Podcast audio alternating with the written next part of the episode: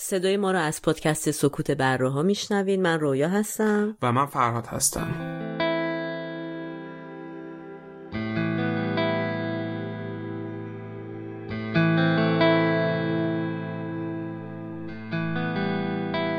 تاریخ پخش این اپیزود 23 مهر ماه 1402 خورشیدیه که برابر میشه با 15 اکتبر 2023 میلادی.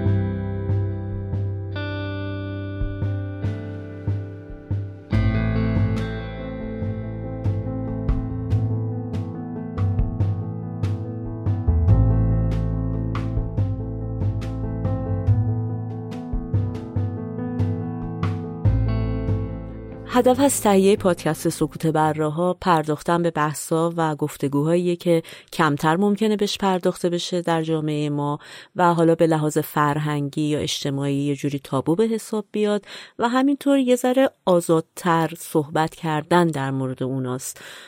یکم جلوی خودسانسوری رو بگیریم در واقع. و تو این مسیر سعی می‌کنیم بحثمون یک مبنای علمی داشته باشه از منابع علمی به روز استفاده کنیم و در کنار اون گفتگو هم با هم داشته باشیم و نظرهای شخصی خودمون رو هم ارائه بدیم. و لیست منابعی رو که تو این اپیزود ازشون استفاده کردیم توی توضیحات این پادکست هر جا که دارین گوش می‌کنین می‌تونین پیدا بکنیم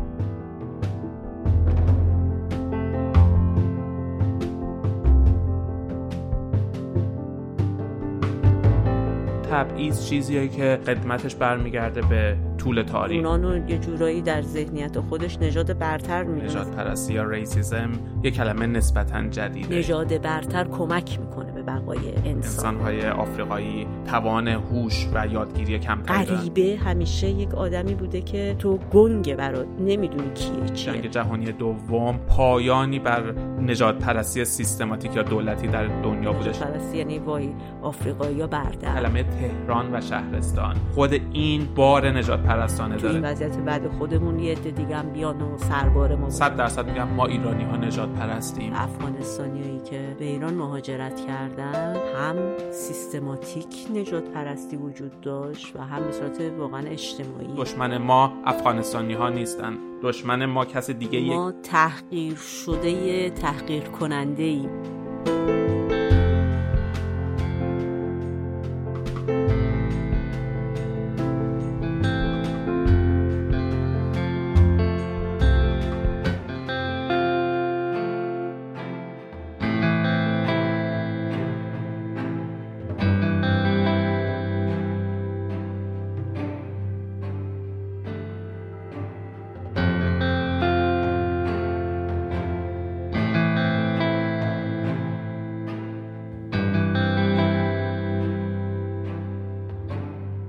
عنوان اپیزود سی و ششم از پادکست سکوت بر راه هست دیگ به دیگ میگه روتسیا قبل از اینکه اپیزود رو شروع کنیم فکر می‌کنم یه ذره خشک و خالی صاف بریم مثل همیشه سراغ بحث. خب ما برگشتیم. بعد از شاید یه مدتی که دیر به دیر اپیزود می‌دادیم یا روال طبیعی پادکستمون به دلیل اتفاقاتی که افتاده بود و شرایطی که چه بچه های داخل ایران چه ما که بیرون از ایرانیم تحت تاثیرش بودیم در واقع عوض شده بود و تغییر کرده بود من و فراد خیلی با هم صحبت زیادی داشتیم. یه مدت یه سبک دیگه ای برای اینکه همگامتر باشیم با جریان روز جامعه ایران در پیش گرفتیم. و به هر حال حالا چیزی که به نتیجه رسیدیم شاید یه ملغمه باشه از چیزی که بود سالها و چیزی که تو این مدت بود. یه ذره بیشتر اگه پخش اپیزود ادامه پیدا کنه شاید خودتون روندش رو بهتر متوجه بشین. آره دقیقا. و خب بعد از کشته شده محسا امینی حال هیچ کدوممون خوب نبود. شرایط جامعه نرمال نبود و حالا تو یک پارادوکس یک تنز تلخم آخرین اپیزود ما آخرین اپیزود نرمال پادکست سکوت بره ها با عنوان وقتی من عاشق میشم یک روز قبل از کشته شدن محسا امینی منتشر شد و تو اون اپیزود ما داشتیم در مورد عشق حرف می‌زدیم. تو سیاه ترین روزهای ایران. و خب بعد از اون روال عادی پادکست رو متوقف کردیم. اپیزودهای مختلفی با فرمت های متفاوتی از روال عادی پادکست سکوت بره ها دادیم توی این یک سال گذشته. امروز که حالا داریم برمیگردیم به روال عادی پادکست ها حدودی همچنان شرایط کشور مشاهد جامعه عادی نیست. همچنان محصاهای دیگری کشته میشن و همچنان داریم دست و پنجه نرم می‌کنیم با این مسائل و مشکلات. اما همونطور که رویام گفت خب تلاش داریم می‌کنیم بینا بین با روال عادی پادکست سکوت بره ها و مسائل روز بریم جلو و حالا ببینیم به کجا می‌رسیم. بخوایم اگه وارد بحث بشیم عنوان اپیزودو که گفتم و حالا نمی‌دونم چقدر قابل حد زدن این که در چه موضوعی می‌خوایم صحبت کنیم. موضوع ما نجات پرستیه ولی حالا شاید همتون متوجه بشین چرا این عنوان گذاشتیم روش. شاید هم یه ذره بریم جلوتر واضح تر بشه براتون. ولی تصمیم گرفتیم رو نجات پرستی صحبت کنیم. این که اصلا نجات پرستی چیه تو این اپیزود؟ می‌خوایم بدونیم ریشه هاش از کجا آمده؟ آیا سبقه تاریخی چندان طولانی داشته مثلا یا اینکه نه یه پدیده نسبتا مدرن حساب میشه. چجور در واقع خطاهایی در ذهن ما وجود داره که تقویت می‌کنه سیستم سوگیری نجات پرستی رو؟ و بعدش هم خب طبق روال بحث نظری خواهیم داشت در مورد نجات پرستی کلا بحث پرهاشیه هم هست اصولا وقتی که صحبت از نجات پرستی میشه. فکر می‌کنم برای همه ما در وهله اول وقتی که نجات پرستی رو میشنویم یاد خب سیاه پوستان آمریکا میفتیم یاد بردهداری میفتیم و اون فضای تاریک اون دوران مجسم میشه در نظرمون. اگه بخوایم یه تعریف نسبتا موجهی از نجات پرستی داشته باشیم می‌تونیم بگیم که نجات پرستی یه جور تبعیزه یه جور تعصب علیه آدما یا یه گروه خاصی از آدما فقط و فقط به دلیل نژادشون یا قومیتشون. که خودش هم هر دوش می‌تونه یه جورایی همون بحث نژاد رو در پی داشته باشه. و فرمای بیانی مختلفی هم داره. یعنی یه جا شما ممکنه ببینید که نجات پرستی خیلی قانونی خیلی درون سیستم کاملا به صورت قانون نوشته شده وجود داره. یه موقعهایی تو صحبت خودمون بین افراد با دیالوگ کلمات یا جملاتی گفته میشه که می‌تونه مفهوم نجات پرستانه داشته باشه. یه جایی ممکنه توی کامیونیتی جمعای نسبتا بزرگتری وجود داشته باشه. می‌تونه به صورت یک اکت یک عمل اجتماعی نجات پرستی خودشون نشون بده. می‌تونه سیاست هایی باشه که تو جوامع مختلف اعمال میشه چه به وسیله سیاست مدارا و یا چه به وسیله آدمایی که تو لولای پایین تر در واقع به نحوی دستن در کار سیاست هستن.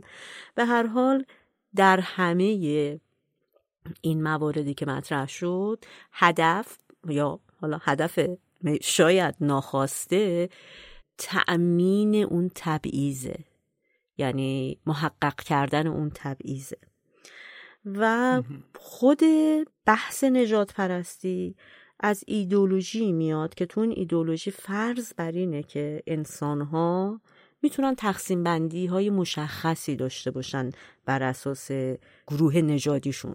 همچین باوری وجود داره که انسانها اگر بر اساس جایی که ازش اومدن و نژادی که دارن تقسیم بندی بشن می‌تونیم ما یک سری رفتارهای اجتماعی خاص رو و یک سری ظرفیت ها رو نسبت بدیم به یه گروهی از انسان ها بر اساس نژادشون و یک مدل های دیگه ای رو به یه گروه های دیگه بر اساس نژادشون.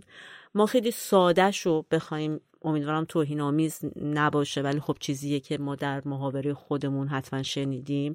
در مورد مثلا اهالی آذربایجان ترکا ما یه جور کلماتی نسبت میدیم که آذری زبانا رو مثلا کم هوش حساب می‌کنن. این تقسیم بندی های به این شکل همش بر اساس اینه که اوکی فلان آدم از فلان منطقه است. در نتیجه ممکنه مثلا باهوش باشه حتی یعنی اون طرفش هم هست. یا خیلی با عرضه باشه یا اون یکی خنگه یا اون یکی صفات مختلف اکشن های مختلفی رو ما نسبت میدیم به آدما. آره تو تو حرفات به تبعیض اشاره کردی و حالا اگه بخوایم واژه تبعیض رو ببینیم مثلا تو فرهنگ معین تعریف شده به عنوان تقسیم و جدا کردن بعضی را از بعضی. بعضی را بر بعضی برتری دادن. یا مثلا توی ده خدا تبعیض به معنی پاره پاره کردن تقسیم و جدا کردن بعضی از بعضی. یا ترجیح بعضی از کسان بر بعضی دیگر بدون مجوز مشروع و قانونیه. و خب این تبعیض پایه نجات پرستیه که امروز می‌خوایم در موردش حالا صحبت بکنیم. ولی این تبعیض یا کلماتی که ما داریم استفاده می‌کنیم و یا حسن همین تعریف اولیه‌ای که من از نجات پرستی اینجا گفتم در واقع جهان شمول نیست اگر بخوام درستتر بگم. یعنی شاید شنونده رو ذهن شنونده رو معطوف کنه به نجات پرستی بر اساس رنگ یا بر اساس قومیت.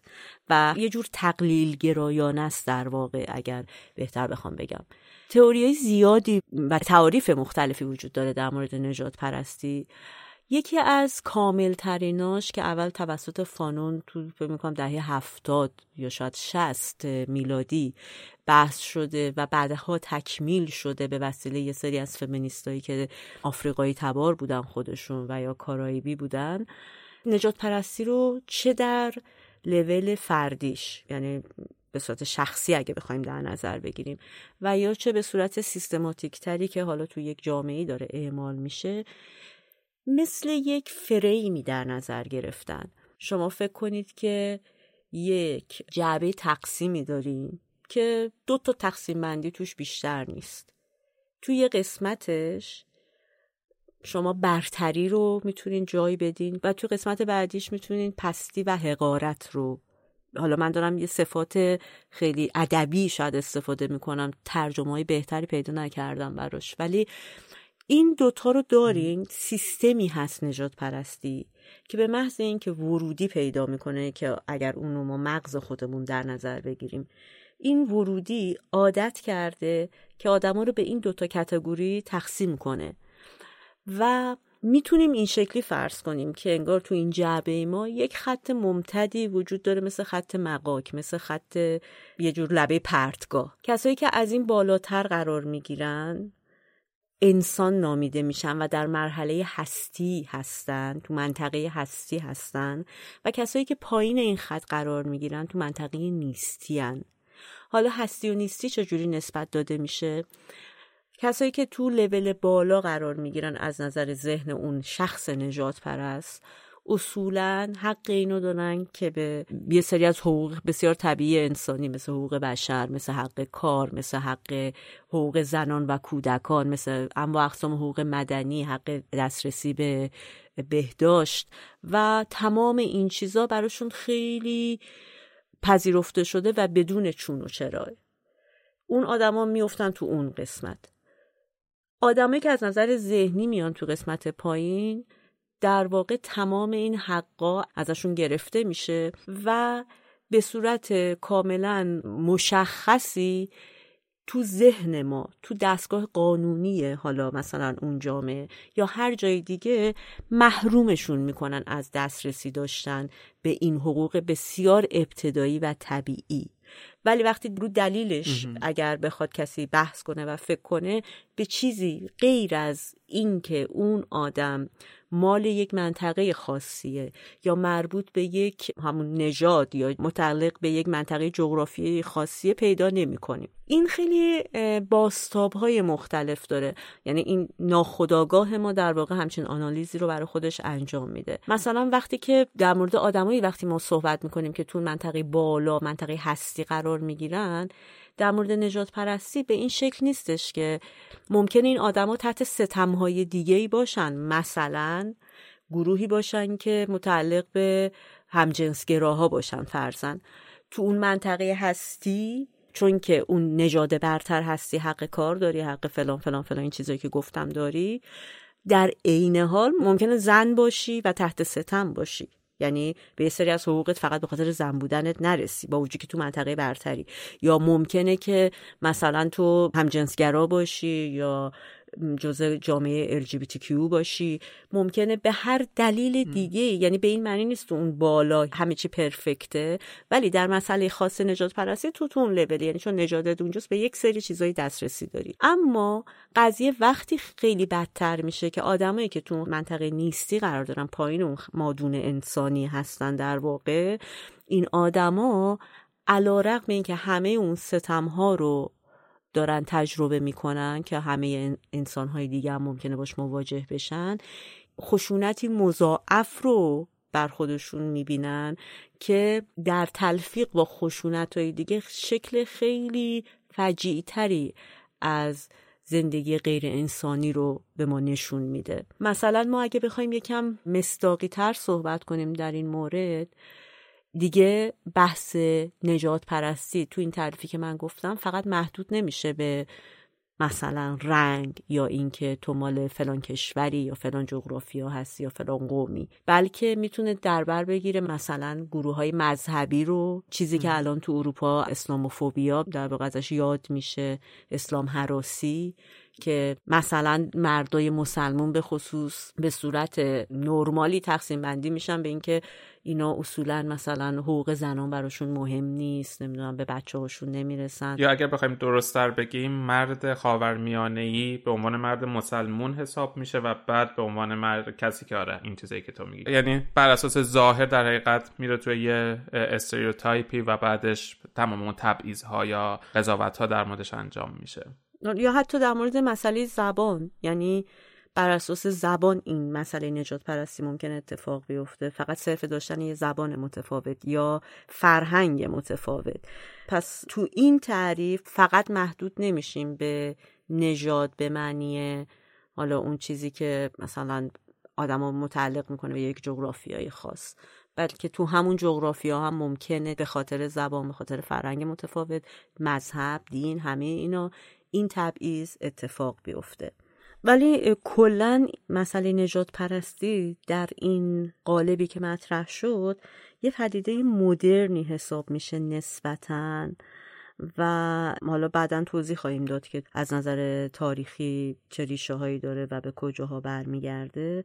ولی تو علوم اجتماعی هم هرچند که این مسئله خیلی درد سرساز بوده توی تحقیقاتی که انجام می‌دادن چون اوائل کلمه race که همون نژاد میشه رو استفاده می‌کردن. بعد گفتن خب اصلا خود این مسئله ما داریم یعنی رو چی تحقیق می‌کنیم؟ خودش سویه نژاد پرستانه داره. سعی کردن برای تحقیقاتی که رو قومیت ها انجام میشه از ethnicity استفاده کنن که یکم متمایل تره به این طرف. و خیلی جا البته جابجا جا استفاده می‌کردن یعنی اصلا براشون مهم نبود که به کدوم طرف میره. از اون طرف سازمان ملل اومد توی کنوانسیونی اینو مطرح کرد و قرار شد که اصلا چه race چه ethnicity هر گونه تبعیضی که مربوط به اینا یا فرهنگ یا مذهب یا هر چیزی شبیه به این باشه از نظر حقوق بشر مذموم باشه و اصلا جرم حساب بشه. بحث مختلفی روی این قضیه انجام شده. ولی چیزی که دانشمندان علوم اجتماعی بهش معتقدن اینه که طبق مثلا تحقیقاتی که انجام میدن و تئوریایی که روی این قضیه داده شده هیچ اصالتی نمی‌بینن روی این قضیه ریس و ریس یا نژاد و یک مفهوم برساخته اجتماعی می‌دونن. به چه معنی؟ به این معنی که نژاد به وجود اومدنش در وهله اول در نخستین گام های خودش به خاطر این نبوده که یه تفاوت بیولوژیکی واقعا وجود داشته بین اقوام مختلف بشری بلکه یک تعریفیه یک مفهومیه که بر اساس روابط اجتماعی به مرور زمان شکل گرفته توسط انسان. و دلایل شکل گیریش هم به خاطر تفاوت‌های فرهنگی به خصوص در اوایل حالا وقتی که به صورت یک کلمه اومده و وارد محاورات انسانی به صورت اجتماعی و روزمره شده عوامل فرهنگی بودن که خیلی تأثیر گذار بودن. خیلی جاها مثلا نجات پرستی خیلی نمودای نیتیویزم داره. یعنی ما بهش میگیم بومگرایی یا بومیگرایی. مثل یه سکه است که از هر طرف بندازیش می‌تونی همون وره رو نگاهش کنیم یعنی چند وجهیه. به این معنی که مثلا شما اگه آمریکا رو در نظر بگیرین آمریکایی ها رفتن سرخپوستا یعنی بومی های آمریکا رو کشتن. ولی خیلی جاها هم خود بومیا باز علیه اقلیتی که وجود دارن نجات پرست شدن. یعنی نمیشه فقط به یک جای خاص و یک موقعیت خاص نسبتش داد. آره همونطوری که تو هم اشاره کردی این نجات پرستی یا کلمه نجات پرستی یا ریسیزم یه کلمه نسبتا جدیده. یعنی اولین نمونه که ازش وجود داره توی دیکشنری آکسفورد برمیگرده به سال 1902 میلادی یعنی حدود 120 سال قبل که آقای به نام ریچارد هنری پرت این کلمه رو استفاده کرد و علیه نجات پرستی مطلب نوشته بود و در حقیقت گفته بودش که جداسازی مردم بر اساس طبقه یا نژادشون جلوی پیشرفت جامعه رو می‌گیره و برای پیشرفت جامعه باید با نجات پرستی و طبقه گرایی مبارزه کنیم. و روی تنز تلخ آقای ریچارد هنری کسیه که علیه سرخ پوست ها بوده و حرفای زیادی علیه سرخ پوست زده و مثلا یک جملات معروفش اینه که کشتن هر سرخ پوست نجات یک انسانه. و جالبه حالا کسی که خودش ضد نجات پرستی بوده و این کلمه رو اولین بار استفاده کرده یه جوری شاید با تعاریف امروزه یا تعاریف اون زمان هم نجات پرست بوده. اما در مورد تبعیض حرف زدیم. خب ریشه نجات پرستی تبعیضه و این تبعیض چیزیه که قدمتش برمیگرده به طول تاریخ و دوباره اگر برگردیم سراغ اجداد گردآورند شکارچی ما به نوعی این تبعیض وجود داشته. افرادی که توی یک قبیله بودن برای تنازع بقای خودشون برای دستیابی به منابع محدود مجبور بودن رقابت بکنن مجبور بودن بجنگن و قبیله بر اساس حالا اون سلسله مراتب قبیله یا خون تشکیل می‌شد و افراد قبیله علیه افراد قبیله دیگه می جنگیدن و یه جوری این تبعیض رو انجام می‌دادن. اما همونطور که تو هم اشاره کردی این تبعیض لزوما به نژاد ربطی نداشتش. بلکه یک گروه درون خودشون این تبعیض رو نسبت به بقیه گروه ها انجام می‌دادن. ولی حالا اگر بیایم جلوتر مثلا تا قبل از سال 1500 میلادی جوامع همچنان توشون سلسله مراتب طبقاتی وجود داشتش و هر فردی متعلق به گروهی بود. مثلا میشه گفتش که بچه ها متعلق به پدر مادرشون بودن کشیش ها متعلق به کلیسا بودن کارگرها متعلق به کارفرما بودن و به نوعی دوباره اون تبعیض ها وجود داشت اما باز بر اساس نژاد نبود بر اساس اون سلسله مراتب طبقاتی جامعه بودش. تا می‌رسیم به قرن 18 میلادی که به تدریج این قضیه نژاد مطرح شدش و متعاقب اون قضیه نژاد پرستی مطرح شد. البته درسته اینه که بگیم نژاد یا کلمه نژاد یا ریس فرزند نژاد پرستیه نه برعکس. در حقیقت نژاد پرستی ایجاد شد. حالا در مورد دلایلش جلوتر صحبت می‌کنیم و برای توجیه اون اومدن قضیه race یا نژاد رو مطرح کردن. برعکس نیست که اول نژاد یا race مطرح بشه و نژاد پرستی حاصل اون باشه. و همونطور که تو هم اشاره کردی race یا نژاد یک اختراع بشریه. یک کلمه که برای ساختن ساختارهای اجتماعی یا طبقات اجتماعی حالا بر اساس فاکتورهای دیگه ای اومدن اینو ساختن و آدمها رو به نژادهای مختلف تقسیم بندی کردن. مفهومی به عنوان نجات پرستی هم خودش هم حالا کلمش رو گفتیم 1902 وارد دیکشنری شده ولی خود مفهومش هم به اون صورت تا حدود سال 1600 میلادی وجود نداشته. قبل از اون نمونه هایی رو داشتیم از مثلا شکار جادوگران یا انتصاب جادوگری به بعضی از زنان و کشتنشون یا تو بعضی قسمت های اروپا مثلا به یهودی ها می‌گفتن اینا شیطانن. نمونه هایی از اینها هست ولی اون نجات پرستی سیستماتیک یا به صورت مفهومی یا به صورت خیلی اوریان وجود نداشته و اولین نشونه هایی که از نجات پرستی به وجود اومده برمیگرده به حدود سال 1600 میلادی و بعد از اون که تقریبا میشه همزمان با مهاجرت اروپاییان به قاره آمریکا. و خب گفتیم نژاد یک واژه‌ایه که تو این دوران به وجود اومد یا در حقیقت اختراع شد توسط مهاجرین اروپایی که داشتن به آمریکا می‌رفتن. البته فقط من یه چیزی اینجا بگم که ارسطوی عزیز تو زمان یونان باستان معتقد بود شخصا که یونانیا مردم آزادی هن. یعنی کاملا یونان و یه جورایی در ذهنیت خودش نژاد برتر می‌دونست. البته تو گفتمانی که ارسطو داده هیچ نشانی از همونطور که تو گفتی یعنی سوگیری منفی نیست. ولی خب قاعدتا همچین بحثی منجر خواهد شد به نجات پرست آره.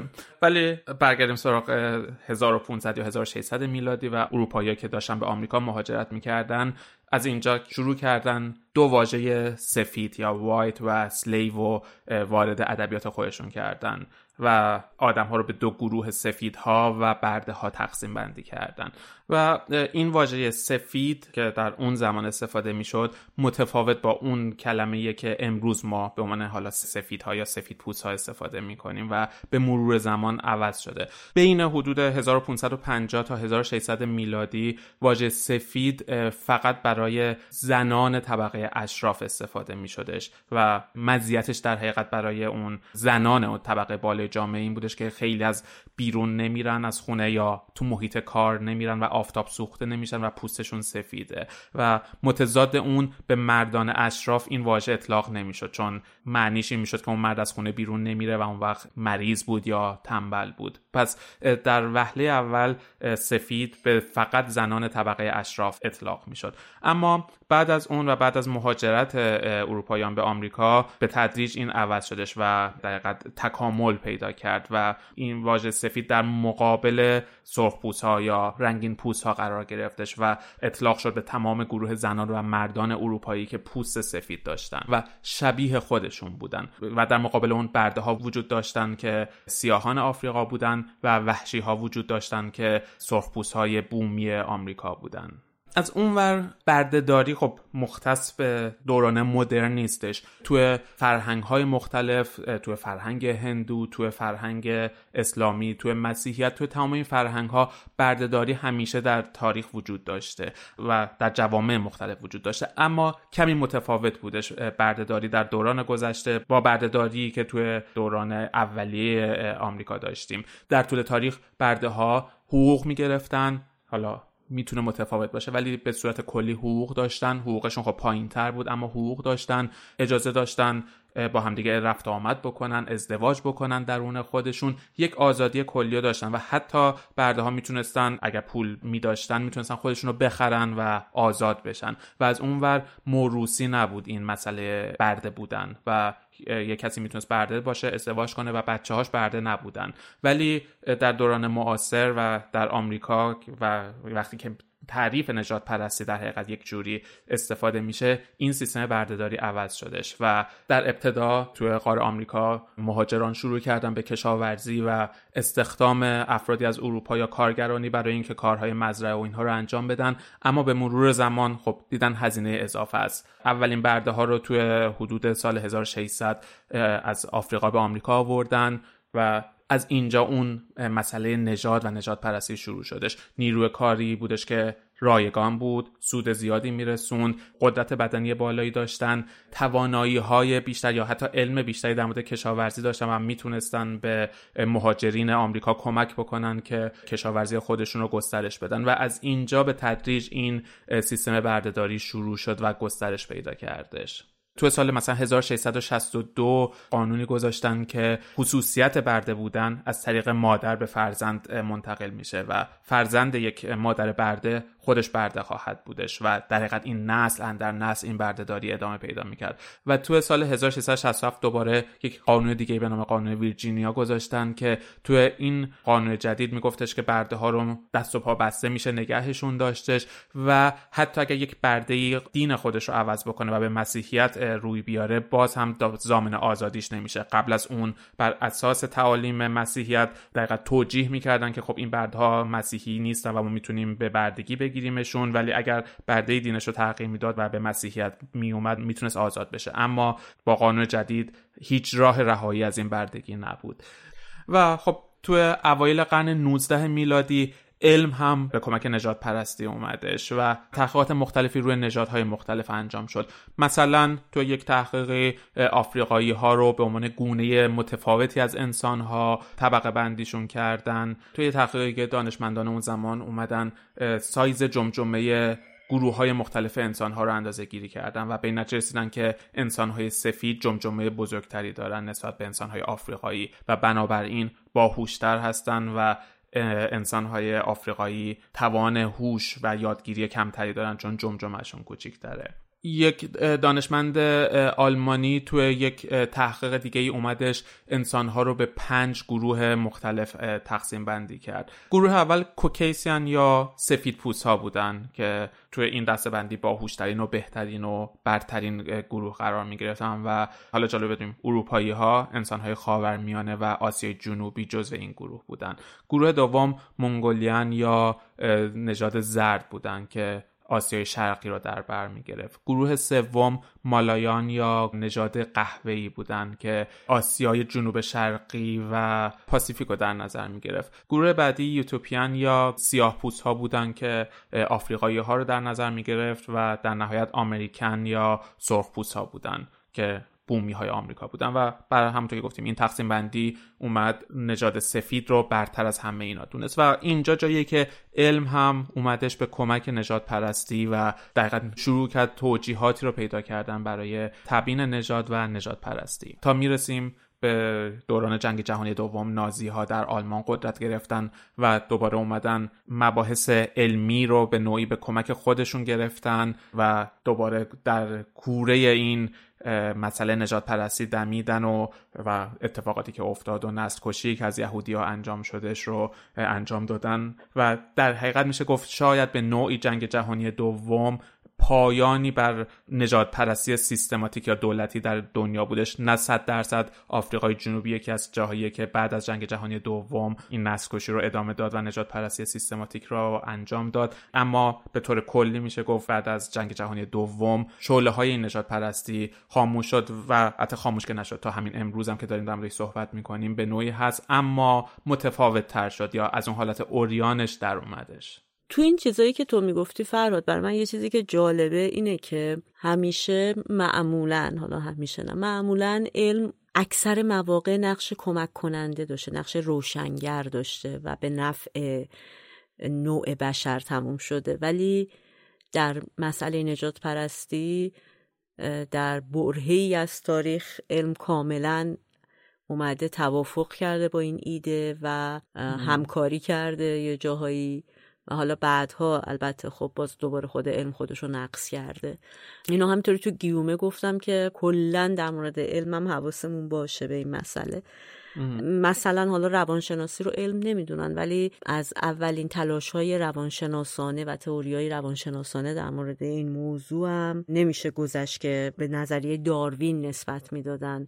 می‌خواستم با نظریه داروین توجیهش کنن. مسئله نجات پرستی رو و اینکه کلا اگر بشر بخواد بقا داشته باشه نژاد برتر کمک می‌کنه به بقای انسان بقای آدمیزاد بر روی کره زمین. که البته اینا همه فرضیاتی توش بود که مثلا بله بعضی از مغزا اندازاش فرق می‌کنه و نمی‌دونم این حرفا بعد دوباره می‌رفتن تحقیق می‌کردن نقص می‌شد و خلاصه به یه جایی رسیدن. این البته نظر شخصی خود منه که من فکر می‌کنم بعد از این همه کند و کاف یه جوری سعی کردن مسئله نجات پرستی رو به لحاظ یه جور فطرت یا یک جور بیشتر منظورم گرایش یا نیاز انسان در نظر گرفتن و سعی کردن از این زاویه بهش نگاه کنن. می‌دونم حرفم خیلی می‌تونه خطرناک باشه ولی اجازه بدیم بیشتر توضیح بدم. منظورم دقیقا اینه که وقتی که ما نگاه می‌کنیم به اینکه چرا نجات پرستی وجود داره؟ چرا ما دوست داریم کسایی رو که نمی‌شناسیم یا ازشون کمتر می‌دونیم؟ ظاهرشون متفاوتن. اصولا تفاوت برای انسان مغز انسان به سمت تساهله به سمت اینه که چیزا رو ساده کنه. و وقتی این گرایش منظور من از این گرایش این قسمت قضیه است. ما خیلی ذهنمون همیشه دلش می‌خواد طبقه بندی کنه. برای اینکه رو آسون می‌کنه کارو. مثلا شما صبح از خواب بیدار میشین اصلا به صورت ناخداگاه فکر می‌کنین الان میشینم این کارو می‌کنم بعد ساعت ده این کارو می‌کنم. این همش ما مدام تو هر چیزی داره به صورت ناخداگاه مغز ما همه چی رو تقسیم می‌کنه به این این این این این این. غذا می‌خوای بپزی می‌خوای بری سر کار می‌خوای با بچه حرف بزنی همه جور. و این به خاطر اینه که قضیه رو ساده می‌کنه. حالا شما تو برخوردهای اجتماعی تصور کنید که 300 سال پیش هزار سال پیش 700 سال پیش مردم نه تلویزیون بوده نه رادیو بوده نه وسایل نقلیه به این آسونی بوده که بشه از یه جایی به جای دیگه رفت. اگر بر حسب جغرافیایی که توی زندگی می‌کردن شغلی که داشتن یا به هر دلیلی برخورد می‌کردن با آدمایی که به لحاظ ظاهری شبیه خودشون نیستن یا زبان دیگری رو صحبت می‌کنن یا مدل دیگه ای زندگی می‌کنن. اولین عکس عمل اونا در مقابل همچین پدیده ای شاید ترس بوده و این ترس خب به خاطر این بوده که چیزی نمی‌دونن در موردش. و اصلا ریشه ترس خیلی معتقدن به خاطر ندانستن. ما از چیزی که نمی‌دونیم همیشه میترسیم تو هر شرایطی. و برای اینکه این احساس عدم امنیت رو در درون خودشون تا میزان قابل توجهی کاهش بدن و جایگاه خودشون رو امن نگه دارن فرضیات دلایلی نمی‌دونم نظراتی پیدا می‌کردن در مورد اون آدم هایی که با خودشون متفاوت بودن. که همچنان اون برتری در واقع بهتر بگم امنیت خودشون رو حفظ کنن. چون اگر ما یک انسان عادی طبیعی اون زمان رو تصور کنیم اگر می‌خواست وارد دیل بشه با اون آدمایی که نمی‌شناسه اگر می‌خواست وارد ارتباط بشه هر چیزی که تصور کنید در این مورد قضیه پیچیده تر می‌شد براش. این که تو بگی که اونا اینطورین ما اینطوریم خب خیلی ساده می‌کنه قضیه رو. ما اگه یه ذره بیایم مثلا تو دیتیل می‌تونیم حتی در مورد مثلا رواج زیاد ازدواجای فامیلی تو اقوام بشر در زمان دور همین نظریه رو بگیم. غریبه همیشه یک آدمی بوده که تو گنگه برات نمی‌دونی کیه چیه. و خب اینجا می‌خوام فقط اهمیت این مسئله رو در نظر بگیریم که تو مغز انسان همیشه بوده و هست. تمایل به اینکه یه چیزی رو ساده ببینه. به نفعشه همیشه احساس خوبی بهش دست میده. این در واقع میشه گفت زیربنای ایجاد تفکراتی شبیه به نجات پرستی شده. بعد از اون ما وقتی یکم جلوتر میایم تو خودمون هممون می‌دونیم که مغز ما مغز انسان در پروسه فکر کردن خودش همیشه دچار bias و سوگیریه. به دلیل اینکه ما subjective مسئله رو نگاه می‌کنیم و اصلا پروسه فکر کردن بسیار تحت تاثیر عوامل مختلفیه این خطا رو ایجاد می‌کنه. چند تا خطایی خیلی واضح وجود داره یعنی در مسئله توسعه نژاد پرستی اضافه بر تمام دلایلی که تو گفتی که مثل اینکه مثلا آدما وقتی با هم ارتباط می‌گیرن یا نمی‌دونم این بسترهایی که باعث میشه نجات پرستی رشد کنه اضافه بر اونها یک چیزای پرسونالی هم هست درون ماهای چیز شخصی انسانی هست صفات شخصی انسانی هست که وجود داره و خب اینو کمک می‌کنه به همهگیر شدنش. یکی از اولین چیزا مسئله استنتاج ناخداگاه ماست. همه انسان ها به وسیله حواس پنجگانشون ما مدام در طول روز داریم یه سری information می‌گیریم و این information ها این اطلاعات در ذهن ما میمونه و در قسمت ناخودآگاه مغزمون پروسه تجزیه و تحلیل به صورت ناخودآگاه بدون اینکه ما متوجه بشیم خیلی اتوماتیک وار شروع به فعالیت می‌کنه. برای اینکه خیلی سریع دلش می‌خواد این data هایی که داره هر روز بهش وارد میشه هر لحظه بهش وارد میشه رو سریع process کنه و به یه جاجمنت به یک قضاوت به یه نتیجه ای برسه از این دیتا هایی که داره. تو این پروسه ناخودآگاه بسیاری از این اطلاعاتی که گرفته میشه از طریق ذهن در واقع خیلیش میس اینفورمیشنه یعنی دقیقا اون چیزی که نیستش که باید باشه. ولی ذهن ما اینو متوجه نمیشه و سریع نتیجه گیری می‌کنه. در نتیجه این نتیجه گیری اون چیزی که به دست میاد از ذهن ما ممکنه در خیلی از مواقع صد درصد واقعیت رو نشون نده. شما مثلا ممکنه که در طول روز فرزن برخوردهای مختلفی با آدمای مختلف داشته باشین بدون اینکه خیلی آگاهانه به اینا فکر کنین. ولی تمام اینا تو ناخودآگاه شما داره پروسه میشه و مثلا ممکنه که شما به این نتیجه برسین اگر توی شهری زندگی می‌کنید تو طول اون روز مثلا اگر آدمایی که دامن قرمز میپوشن زیاد دیده باشین و این آدمایی که دامن قرمز میپوشن همشون بستنی دستشون باشه به صورت ناخودآگاه شما قرمز رو یه جوری تو مغزتون ارتباط بدین با بستنی خوردن. استنتاجای اینطوری در مغز ما فراوونه. و یکی از دلایلی که رو نجات پرستی میشه در موردش حرف زد همین وجود این مسئله استنتاج ناخودآگاه در ذهن ماست. قسمت دوم مسئله سوگیری زمینی یا تلویحی مغزه که این هم دست بر غذا کاملا ناخودآگاه اتفاق میفته ما ممکنه یعنی همه ما به خاطر زندگی تو محیط های متفاوت خانواده های مختلف فرهنگ های مختلف تجربیاتی رو داشته باشیم که با همین سیستم استنتاج ناخودآگاه مغز ما اینا رو تو ناخودآگاه خودش ثبت کرده نتیجه گیری کرده و نگه داشته. مثلا فرض کنید ما در بچگی تو راه مدرسهمون جایی بوده که یه ساختمونی داشتن کار می‌کردن توش. مثلا یه عده کارگر ساختمون داشتن اونجا کار می‌کردن. و شما مدام در رفت آمد بودین. بعد مثلا وقتی اومدین برای مامانتون تعریف کردین که من از جلوی اینجا رد میشم یا تو مسیر راه همین شکلیه مامان داییت عموت عمت هر کسی اومده بهت گفته که او مواظب باش. خب شاید اصلا هیچ قضاوت دیگه هم نکرده باشه. ولی این ناخداگاه این تو ذهن شما ثبت شده که قشر کارگر ساختمانی مواظب باش. خب این دوتا رو به هم ربط داده. مغز ما پر از اینجور اطلاعات از دوران کودکیمون تا وقتی که بزرگ شدیم.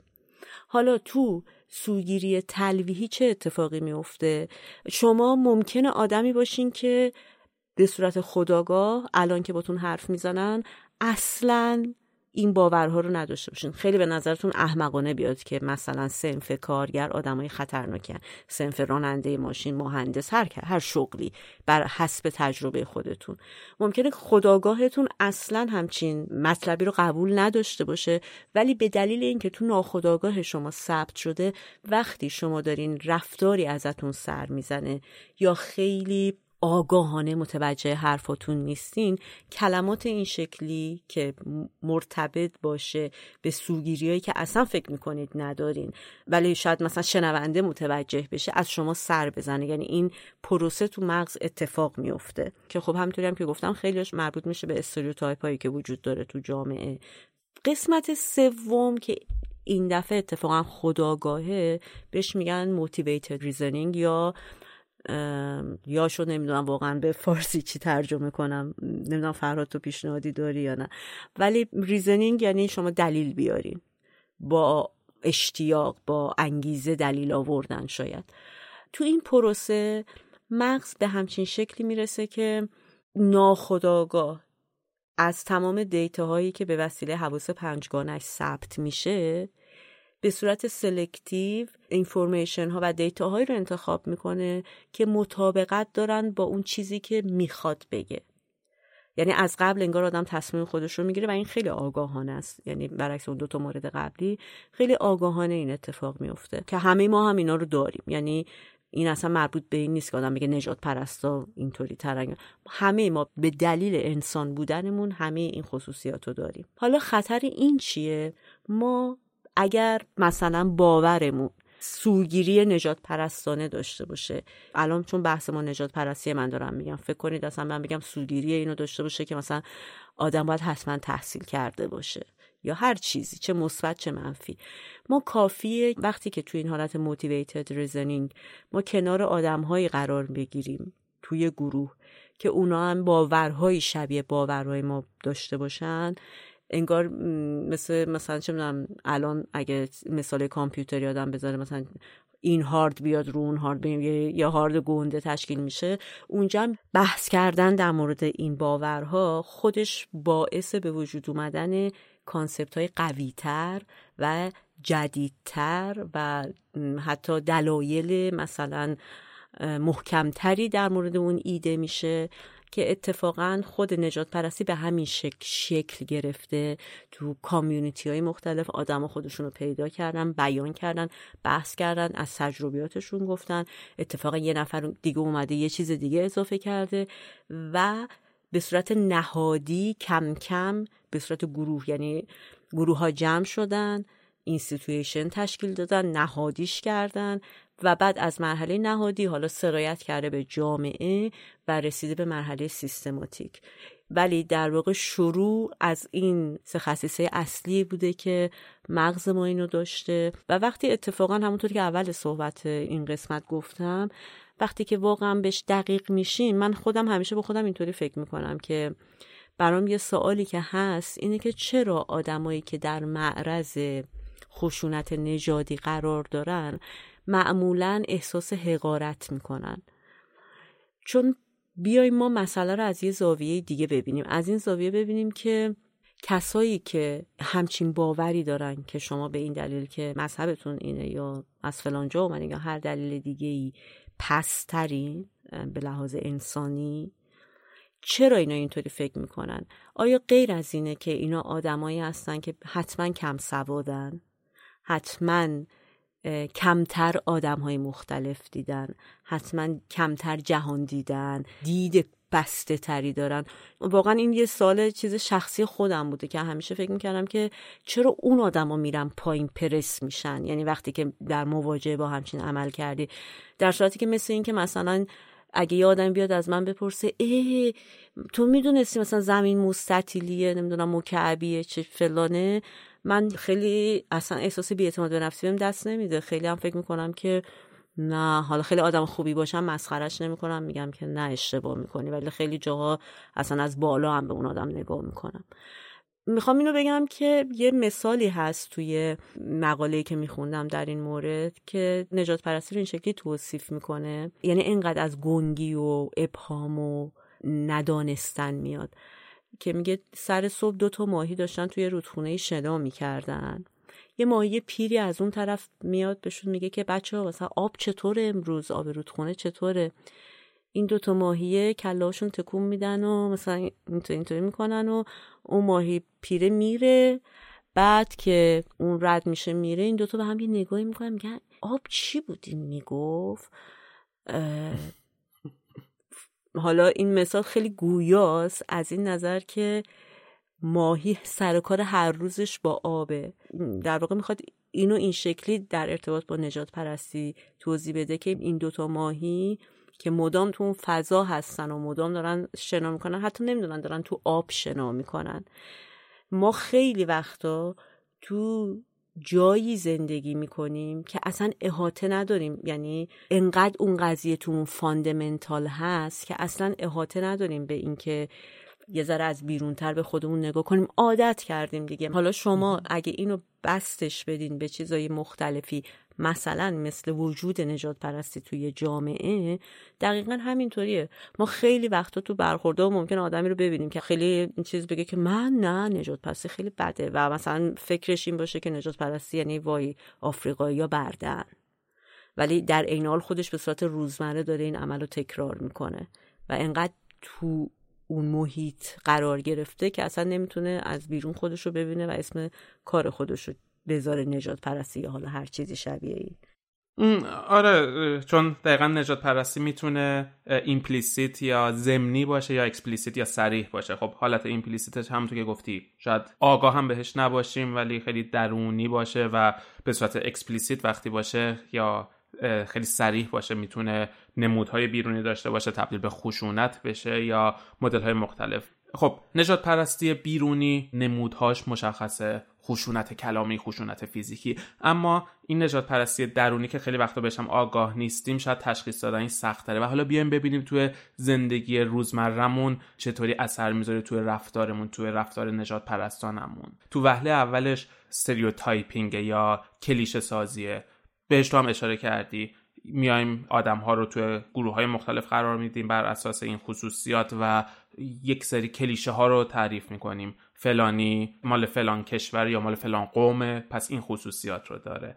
تو مرحله بعدی می‌تونه کانفرمیشن بایاس یا سوگیری تاییدی واسه ما بیاره. در موردش قبلا تو اپیزودهای مختلف صحبت کردیم در مورد کانفرمیشن بایاس ولی تو این قضیه میشه که یک اتفاق میفته و شروع می‌کنیم دلایلی رو پیدا کردن که این قضیه رو ربطش بدیم به یک نژاد خاص به یک قوم خاص یا به یک گروه خاص بر اساس اون کلیشه هایی که توی مرحله قبلی ساختیم. در حقیقت برای یک دکمه کت میدوزیم. می‌خوایم ثابت کنیم که این کلیشه ها به فلان گروه میچسبه. و در نهایت برخوردهای غیر زبانی رفتارهای غیر زبانی یعنی مثلا با body language با زبان بدنمون که یک جوری اون نگاه نژادپرستانمون رو نشون میده یا تون صدامون رو می‌بریم بالا و اینطوری اون نجات پرستی درونی رو می‌تونیم نشون بدیم.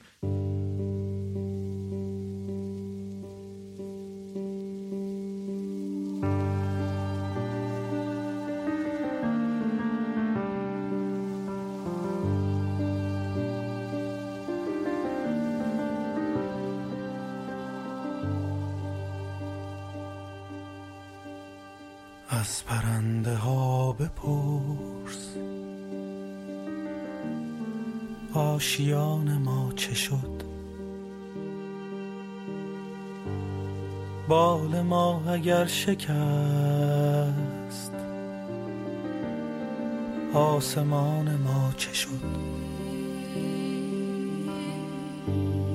از پرنده ها بپرس از قفس شکسته ها. آسمان ما کجاست آسمان خسته ها دور دور باطل است و قایقی که در گل است و جای شهر پشت دریا مرد روی ساحل است و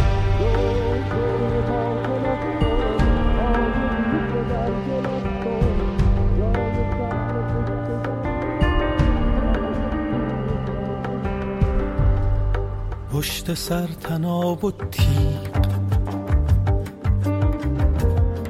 پیش رو دروغ و درد قربتی نمانده است. تا دوباره کوش کرد. قربتی نمانده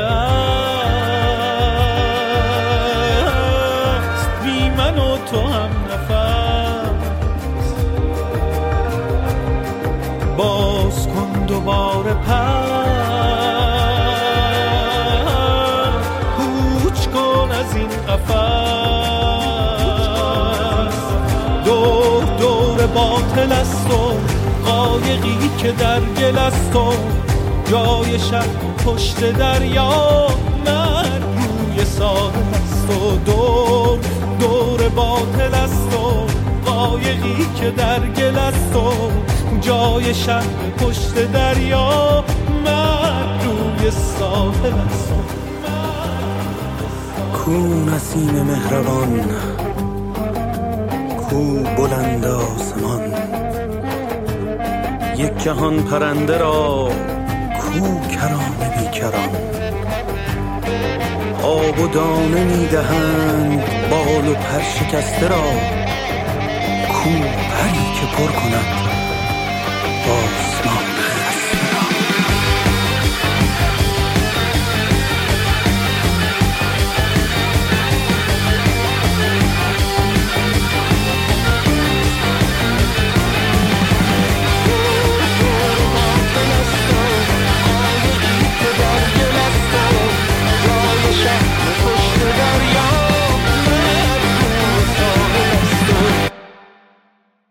نام قطعی که شنیدیم بی آسمان کاری از میلاد باقری بود با شعری از اهورا ایمان.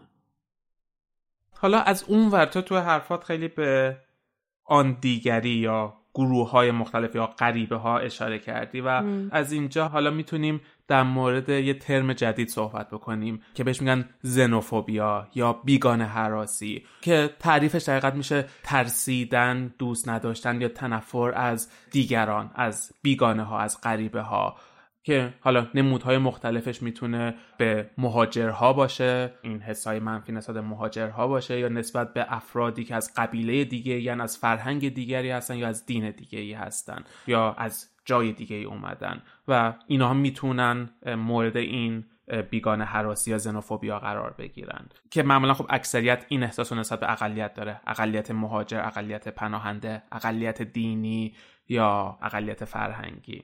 و خب شاید خیلی واضح نباشه که تفاوت این با نجات پرستی چیه. با هم همپوشانی زیادی دارن اما بخوایم دقیق تر تعریف بکنیم. زنوفوبیا یک چتر بزرگتریه که علیه تمام غریبه ها اعمال میشه. اما از اونور نجات پرستی بیشتر اشاره به نژاد و قوم خاصی داره. یعنی دقیقا آن دیگری بعد از نژاد متفاوت یا قوم خاصی باشه. ولی خب زنوفوبیا تمام نژادهای دیگر رو هم می‌تونه در بر بگیره فرهنگ های مختلف رو می‌تونه در بر بگیره یا حتی گرایش های جنسی مختلف رو در بر بگیره یا همونطور که گفتیم اقلیت های مذهبی رو در بر بگیره. مثلا چیزی که ما روی هوموفوبیا هم داریم هم جنسگرا حراسی اون هم می‌تونه زیر مجموعه از زنوفوبیا باشه. اونها قریبن اونها بیگانن اونها از گروه دیگری هستن که شامل گروه ما یا جامعه ما نمیشن. و خب نمودها یا نشونه هاش می‌تونه ابراز تنفر و انزجار نسبت به غریبه ها باشه ابراز اون تنفر نسبت به غذاها موسیقی فرهنگ اون گروه غریبه باشه یا اینکه باهاشون معاشرت و تعامل نداشته باشیم با اون گروه غریبه ها یا اینکه اونها رو سرزنش بکنیم برای اینکه مشکلات برای جامعه ما ایجاد کردن یا برای گروه ما مشکلات ایجاد کردن مثلا تورم ایجاد کردن یا فرصت های شغلی ما رو گرفتن. یا فکر کنیم که اون غریبه ها خطرناکن و تمام جرم و جنایت وابسته به اونهاست. که خب مثلا حالا اگر بخوایم اینو پروژکت بکنیم نمودش رو توی امروز ایران پیدا بکنیم برخوردهایی که ما با افغانستانی ها داریم و اونها رو به نوعی بیگانه می‌دونیم و مشکلات کشور و تقصیر اونا می‌دونیم کمبود شغل تورم یا جرم و جنایت هایی که اتفاق میفته که حالا تو ادامه احتمالا بیشتر در موردش صحبت می‌کنیم. و در ادامه در مقابل این بیگانه ها میشه لول های مختلفی از بازخورد رو انجام داد. ساده ترین حالتش ریز پرخاشگری هاست که مثلا یک جوری با زبانمون با بدنمون نشون میدیم که اون غریب است. یا حتی یک سوال خیلی ساده که شاید مثلا کسی لحجه داره ازش بپرسیم. تو مال کدوم کشوری؟ حالا چیزی که مثلا شاید توی کشورهای اروپایی و آمریکایی بیشتر اتفاق بیفته برای ما مهاجرها که شاید هیچ وقت هم اون کسی که این سوالو می‌پرسه متوجه نشه که داره یه جوری این بیگانه حراسی رو نشون میده. ولی وقتی یک لحجه متفاوت میشنن و ازش می‌پرسه مال کدوم کشوری؟ یا احتمالا ما تو کشور خودمون در مقابل لحجه مثلا اینو داریم. مرحله بعدی ترد کردن یا تبعیضه. مثلا کسی رو می‌تونیم استخدام نکنیم برای اینکه متعلق به گروه فرهنگی ما یا جامعه ما نیستش. می‌تونه باعث تبعیضاتی در روند درمان و پزشکی بشه. پزشک بیمار خارجیش یا بیمار بیگانش رو نوع دیگه باش برخورد کنه واسش خیلی توضیحات نده یا اون وقتی که مثلا برای بیماران گروه خودش می‌ذاره برای اون بیگانه نذاره. و در لول های بالاترش می‌تونه منجر به خشونت علیه اون بیگانه ها بشه. می‌تونه تبدیل به سیاست های خسمانه مهاجرتی بشه یا اتفاقی که می‌تونه بیفته باعث جابجایی اونها بشه مثلا گروهی از مردم رو جابجا بکنن. اتفاقی که برای سرخپوست ها مثلا افتاد در آمریکا و اونها رو تلاش می‌کردن در مناطق خاصی اسکانشون بدن و تو نقطه اکستریم خودش می‌تونه منجر به نسل کشی بشه. و دلایلی هم که می‌تونه این بیگانه حراسی رو ایجاد بکنه تو قسمت اولش به صورت سیستماتیک می‌تونه قدرت باشه یا یه جور فرافکنی باشه. یعنی مثلا دولت مردا یا قدرتمندان کشور یا حالا گروه یا طبقه تمام مشکلات رو بندازن گردن اون بیگانه ها و باز دوباره می‌تونیم بگیم اتفاقی در ایران میفته مثلا بیکاری رو منتصب بکنن به ورود بیروی افغانستانی ها به ایران. تو قسمت فردیش می‌تونه کمبود منابع یا عدم امنیت باشه و وقتی ما احساس کنیم منابعمون کمه یا شغل هامون کمه دست به این بیگانه حراسی بزنیم. همونطور که تو هم اشاره کردی یه قسمتش می‌تونه عدم دایورسیتی یا عدم گوناگونی باشه. وقتی ما فرهنگ های مختلف رو ندیده باشیم باهاشون تعامل نداشته باشیم بسته تر میشیم و گارد بیشتر یا جبهه بیشتری داریم؟ فرهنگ های مختلف دین های مختلف یا گرایش های جنسی مختلف؟ تحصیلات نقش پررنگی تو این قضیه داره؟ تو تحقیقات دیده شده هرچه لول تحصیلات انسان ها بالاتر باشه این زنوفوبیا یا بیگانه حراسیشون کمتر میشه؟ و خب فکر می‌کنم این زنوفوبیا یا بیگانه حراسی تو این بحث ما از این جهت مهمه که شاید وقتی ما از نجات پرستی حرف می‌زنیم همونطور که از اول بحثم گفتیم اولین چیزی که به ذهنمون میاد برخورده که با سیاه پوستان تو آمریکا تو تمام چند صد سال اخیر شده یا نسکشی که از سرخپوست ها اتفاق افتاده. اما این بیگانه حراسی یا زنوفوبیا یک چتر بزرگتریه که حالا می‌تونیم تو دوران امروز بیشتر ازش استفاده بکنیم و هر گونه تبعیضی که برای گروهی اتفاق میفته فارغ از نژادشون حتی رو به در موردش صحبت بکنیم. خب حالا نمی‌دونم واقعا فرهادی اشاره کردی تو ولی نمی‌دونم چقدر حد زدین که چرا ما نجات پرستی رو برای موضوع استفاده کردیم انتخاب کردیم این دفعه. ولی یه سوال واقعا آیا ما ایرانیان نجات پرستیم؟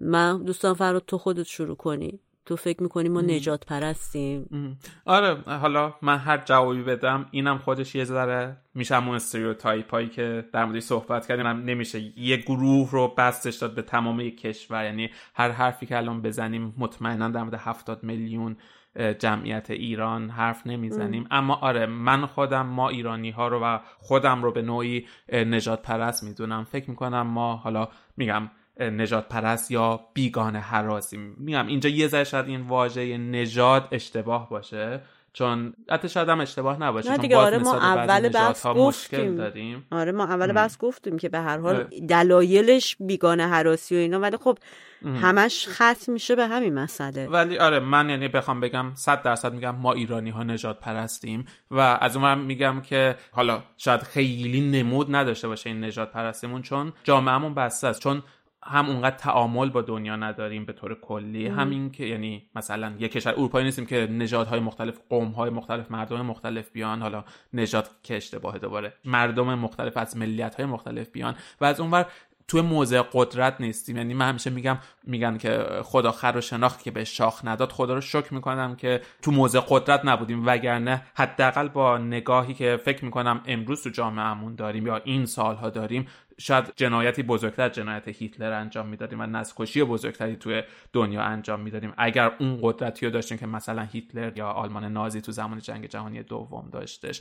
از اونور ولی فکرم می‌کنم که شاید دقیقا چون تو موضع ضعف بودیم یعنی حتی تو تاریخمون حمله مغول حمله اسلام و تو دوران معاصرمون به خاطر تمام مشکلاتی که داشتیم و همیشه یه جوری ضعیفتر بودیم تو دورانی باعث شده که این حالت نجات پرستی رو داشته باشیم. چون وقتی الان مثلا در مورد اسلام حرف می‌زنیم و عرب ستیزی میادش توی بحثمون که خب داشتیم همیشه شاید به خاطر اون ضعفی که توی اون دوران داشتیم ملیگرایی تومون تشدید شدش و در ادامه اون این ملیگرایی تبدیل به عرب ستیزی شدش. یه جوری چه توی اون چه تو دوران معاصرمون و توی ادبیات معاصرمون.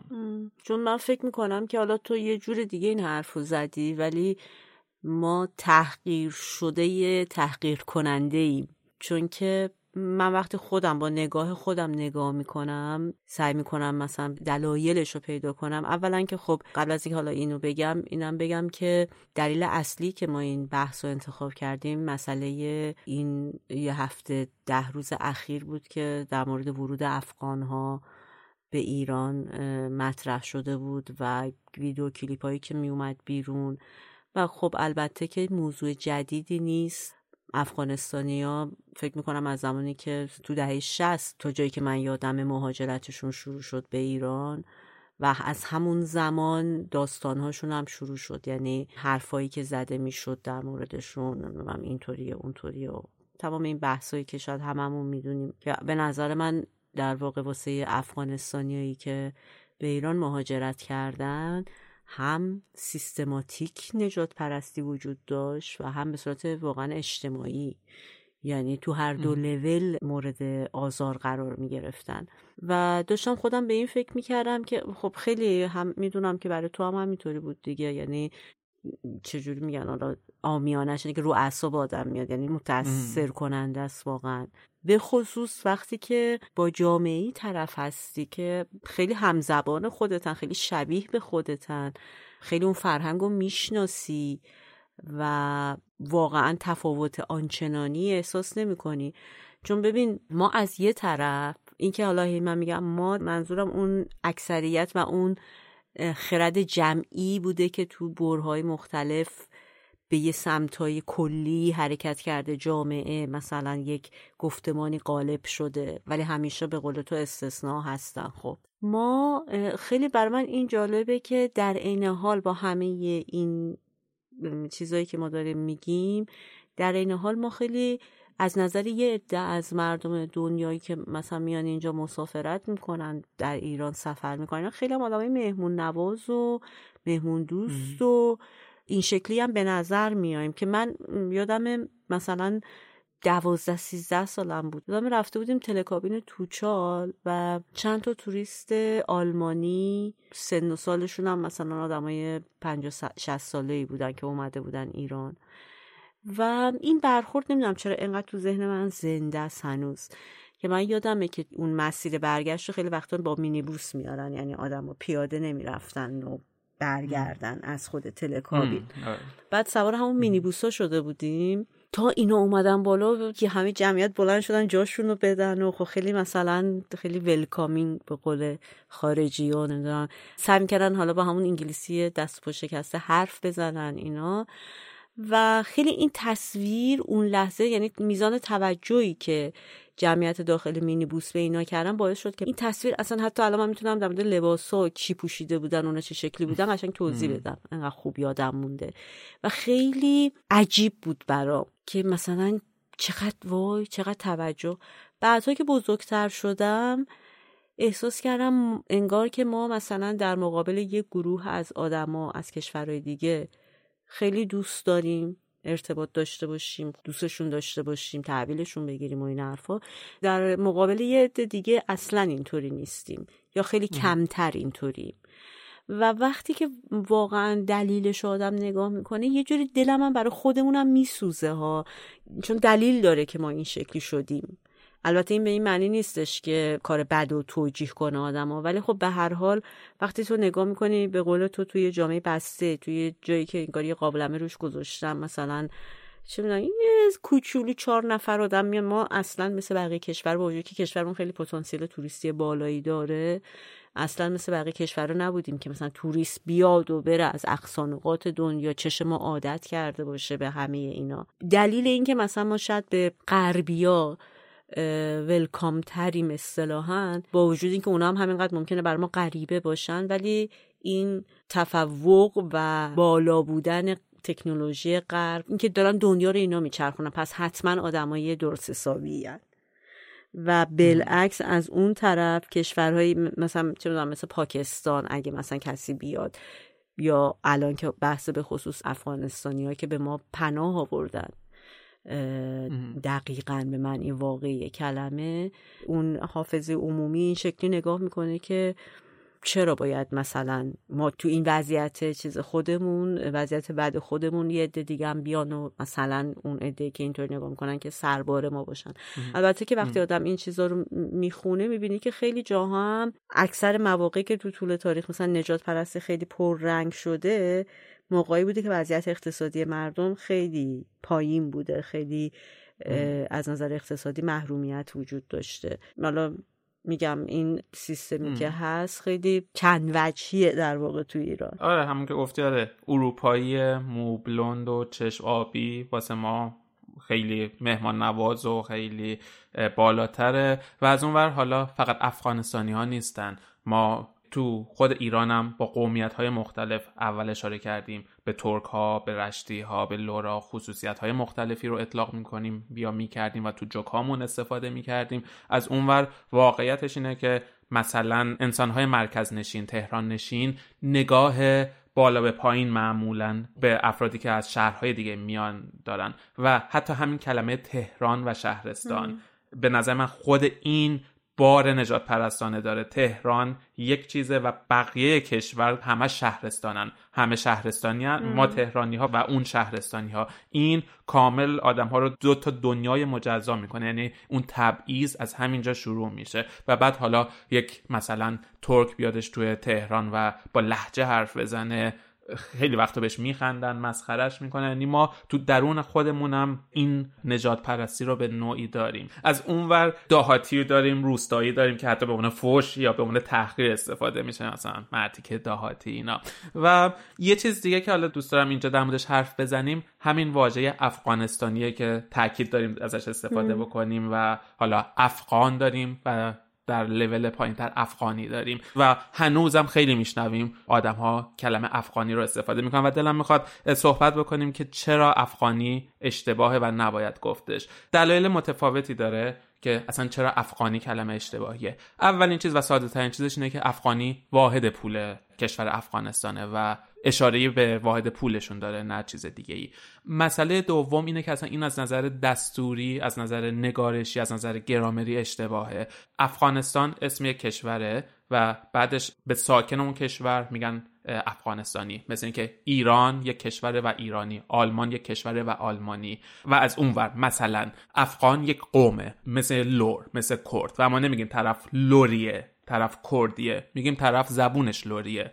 همونطور باید بگیم زبون طرف افغانیه ولی نمی‌تونیم به خودش بگیم افغانی مثل که به یک لور بگیم طرف لوریه به یک ترک بگیم طرف ترکیه. این اصلا معنی نمیده. یعنی تو محاوره اگه ما اینطوری حرف بزنیم اصلا معنی خودش رو نمیرسونه و وقتی به یک افغان یا یک افغانستانی بگیم افغانی اصلا معنیش اینقدر اشتباهه. ولی خب حالا اینا اونقدر مهم نیست. ولی مهمترین قسمتش که دلم خواهد در موردش حرف بزنم بار تحقیرآمیز این کلمه است. کلمات بار دارن و شده بود. آره آره. ما افغانی رو سالها خود ما فکر کنم وقتی بچه بودیم به عنوان یه فوش استفاده می‌کردیم. خود من یادم مثلا دعوا می‌شد می‌گفتم بار بابا افغانی. و اینو به عنوان تحقیر ازش داریم استفاده کردیم سالها و بار معنای تحقیرآمیز داره. و حالا جدا از اینکه اشتباه از نظر دستوری و اینا امروز بعد سی سال چهل سال که این کلمه تبدیل به یک فوش و تحقیرآمیز شده امروز استفاده کردنش اشتباهه و من فکر می‌کنم می‌تونه سطح شعور ما رو نشون بده. اگر آگاهی نداشته باشیم یه چیزه. ولی من با خیلی حرف می‌زنم و باز می‌بینم از این کلمه استفاده می‌کنم و حتی یه شاید اصرار دارن به استفاده کردن از این کلمه. مثلا همونطور که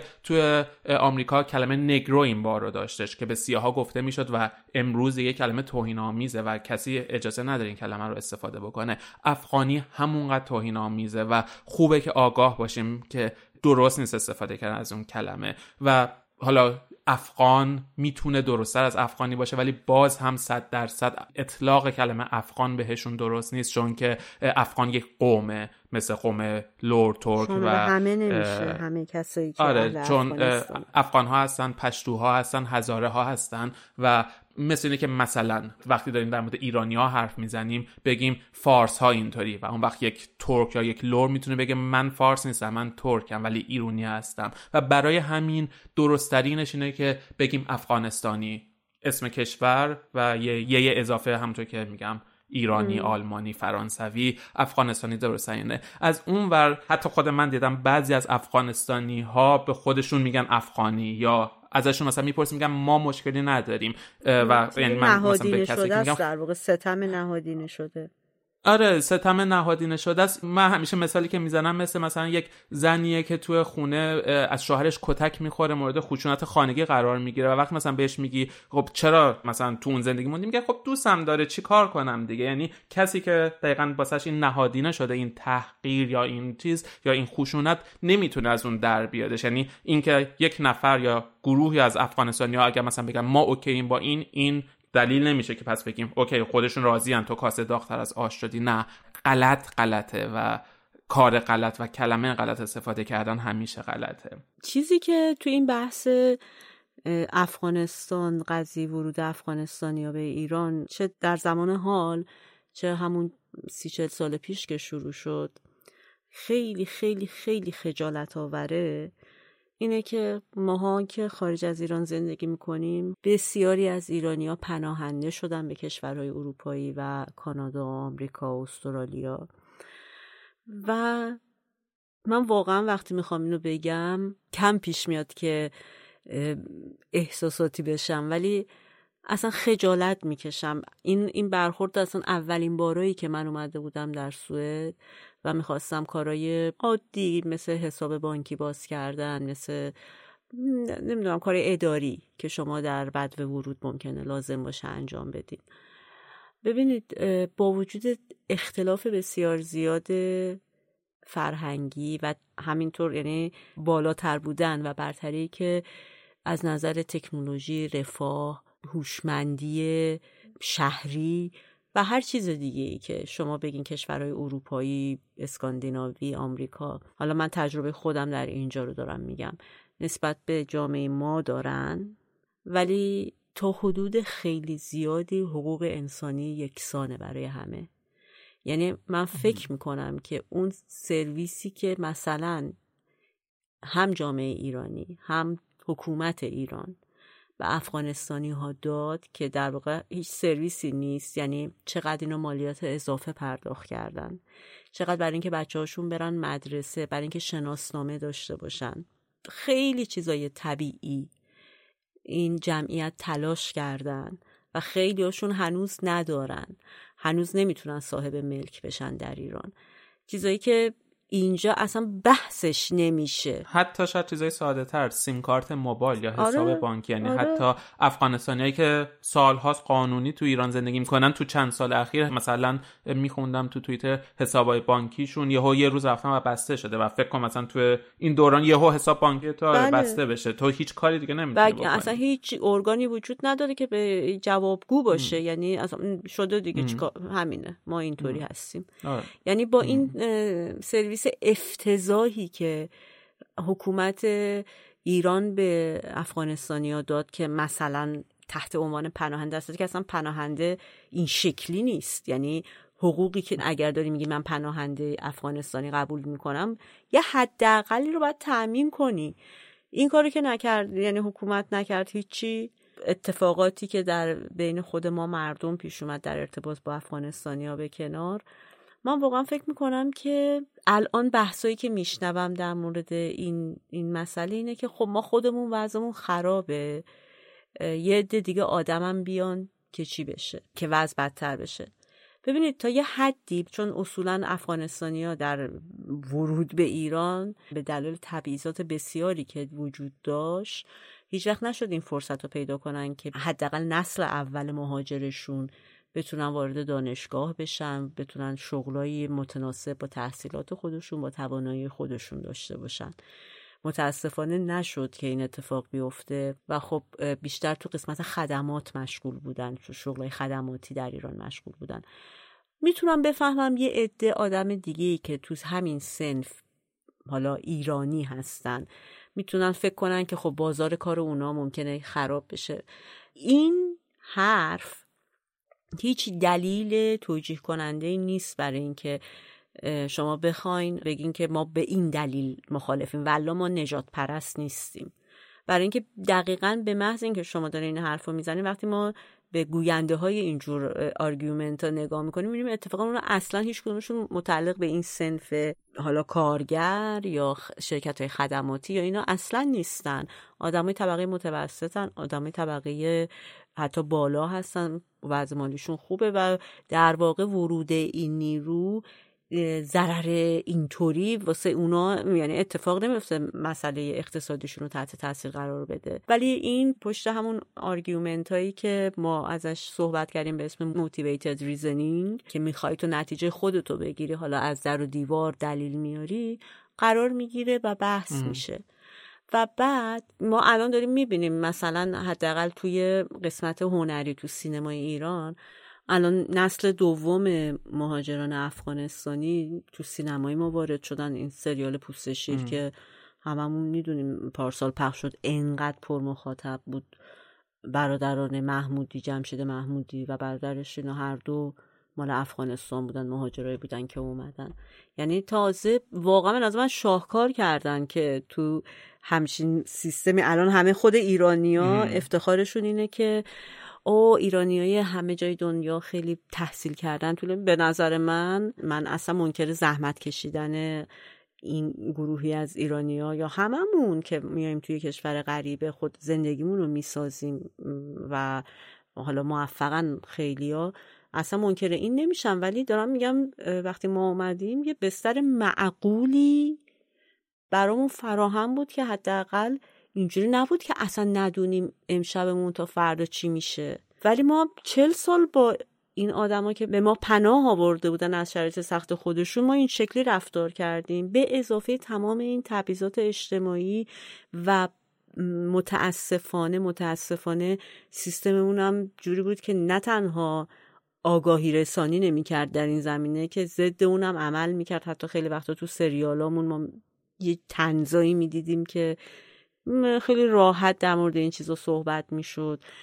جدا اصلا از مسئله حالا مثلا تلویزیون و نمی‌دونم سریال و سینما و این حرفا نه تنها در مورد این, قضیه در مورد خیلی چیزهای دیگه هیچ آموزش مستقیمی چه در مدارس چه در بنگاه های مختلفی که مخصوص این قضیه هستن اصلا وجود نداشت. و خب آره نجات پرستی روی تک تک افراد جامعه که مورد اون تبعیض قرار می‌گیرن اثر می‌ذاره. افسردگی خشم ناامیدی امید به زندگی پایین تر کوالیتی یا کیفیت زندگی پایین تر و به حاشیه روندن اون طبقه و اون گروه رو شامل میشه و اون وقت تو بعد اجتماعیش این گروه به حاشیه رانده شده دسترسیش به تحصیل به مدرسه کمتره شغل مناسب نداره و بعد دست به خشونت می‌زنه. توی حاشیه است توی بطن جامعه نیست. ادغام نمیشه. خشونت های بیشتری از طرفشون اتفاق میفته به خاطر تمام اون خشم های ای که دارن و یک چرخه معیوب اینجا ایجاد میشه. این پناهنده های افغانستانی رو هیچ امکاناتی براشون فراهم نمی کنیم حتی هنوز که هنوزه طبق قانون حالا بچه هاشون می‌تونن برن مدرسه. اما تو واقعیت خیلی متفاوته. معمولا مدرسه ها ثبت نام نمی‌کنن. همونطور که خیلی من شنیدم پدر مادر ها حتی اگر ببینن یه بچه افغانستانی مثلا تو کلاس درس بچه هاشونه میرن خیلی وقتا اعتراض می‌کنن و تلاش می‌کنن بچه رو اخراج بکنن. خب یه چرخه معیوب میشه. تحصیلات براشون نیست شغل نیستش امکان زندگی کردن توی مثلا شهر رو ندارن تو حاشیه میرن و بعدش جرم و جنایت اضافه میشه و بعد دوباره میگیم خب بیا دیدی گفتیم اینا همشون داشتن جرم و جنایت می‌کردن. ولی ما نیومدیم پتانسیل رو براشون فراهم بکنیم. یه چیزی که تو اشاره کردی مدیا یا نقش رسانه است اینجا که همونطور گفتی آره تو فیلمامون خیلی وقتا تمسخر می‌کردیم. حتی میگم دوباره برگردیم. به شهرستان های خودمون به قومیت هایی که تو شهرهای دیگه دارن زندگی می‌کنن با لحجه هاشون خیلی وقتا تو تنز های تلویزیونی یا سریال ها مسخره میشه و رسانه حالا تو بعد کلیش هم نقش این نجات پرستی رو داره. برگردیم مثلا به دهه های قبل سیاه پوست ها توی فیلم های سینمایی آمریکایی طبقه فرودست بودن و مثلا حالا این روزها مرد خاورمیانه یه ذره که تو فیلم ها و سریال های آمریکایی و این اون موج بیگان حراسی رو ایجاد می‌کنه و مثلا تو یه تحقیق دیدن که خارجی هایی که وارد آمریکا میشن بر اساس اون بمباران رسانه‌ای که شدن نسبت به سیاه پوست ها یک گاردی دارن و همیشه احساس می‌کنن مثلا این سیاه پوست ها خلاف کارن و جرم و جنایت انجام میدن فقط بر اساس اون رسانه. از اونور واقعیتش اینه که خب همیشه گفتیم این افغانستانی ستیزی وجود داشته تو ایران. من یادم بچم بودیم می‌گفتن اینا میدوزن بچه ها رو چه می‌دونم می‌کشن تجاوز می‌کنن فلان. و حالا توی این چند روز اخیر و چند هفته اخیر خیلی دوباره یک موج جدید افغانستانی ستیزی ایجاد داره میشه. و من خودم فکر می‌کنم یک موج مصنوعی یا یک موجیه که دقیقا سیستماتیک به صورت حالا دولتی یا از, از, از بالا دست داره ایجاد آره میشه. برای اینکه حتی اگه تو توییتر یا مثلا کسی که اظهار نظر می‌کنن در این مورد هم خیلی هاشون مثلا طرفدارای دولت رئیسی هستن آره. میشه, آره. میشه ردیابی اینطوری کرد آره چون یه جوری ایجاد دشمن فرضیه یه جوری گفتیم یکی از دلایل بیگانه حراسی و نجات پرستی اینه که قدرتمندها دولتمردها ضعفهای خودشون رو بپوشونن و همه چیزو بندازن گردن پناهنده ها مهاجرها و خارجی ها و اینجا من احساس می‌کنم بر اساس تمام شرایطی که ما داریم توی یک سال گذشته بعد از انقلاب زن زندگی آزادی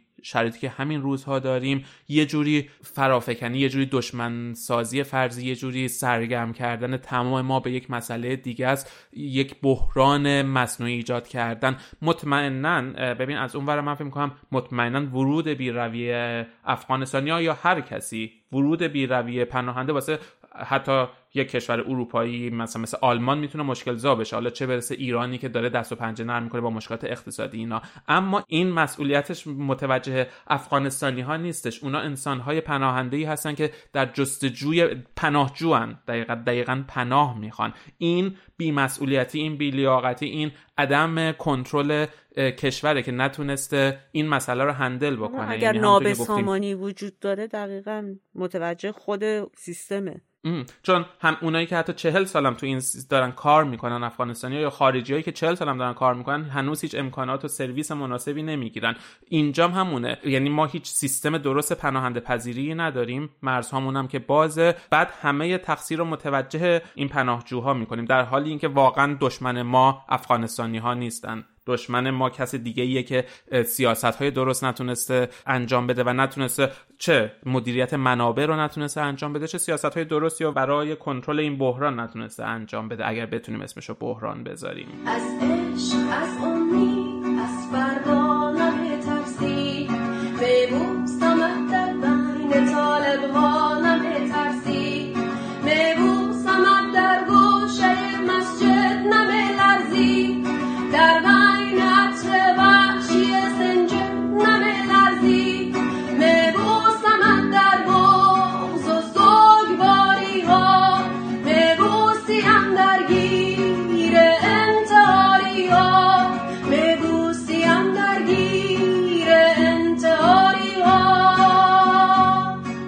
اپیزودی که شنیدید قسمت سی و ششم از پادکست سکوت براها بود تحت عنوان دیک به دیک میگه روتسیا.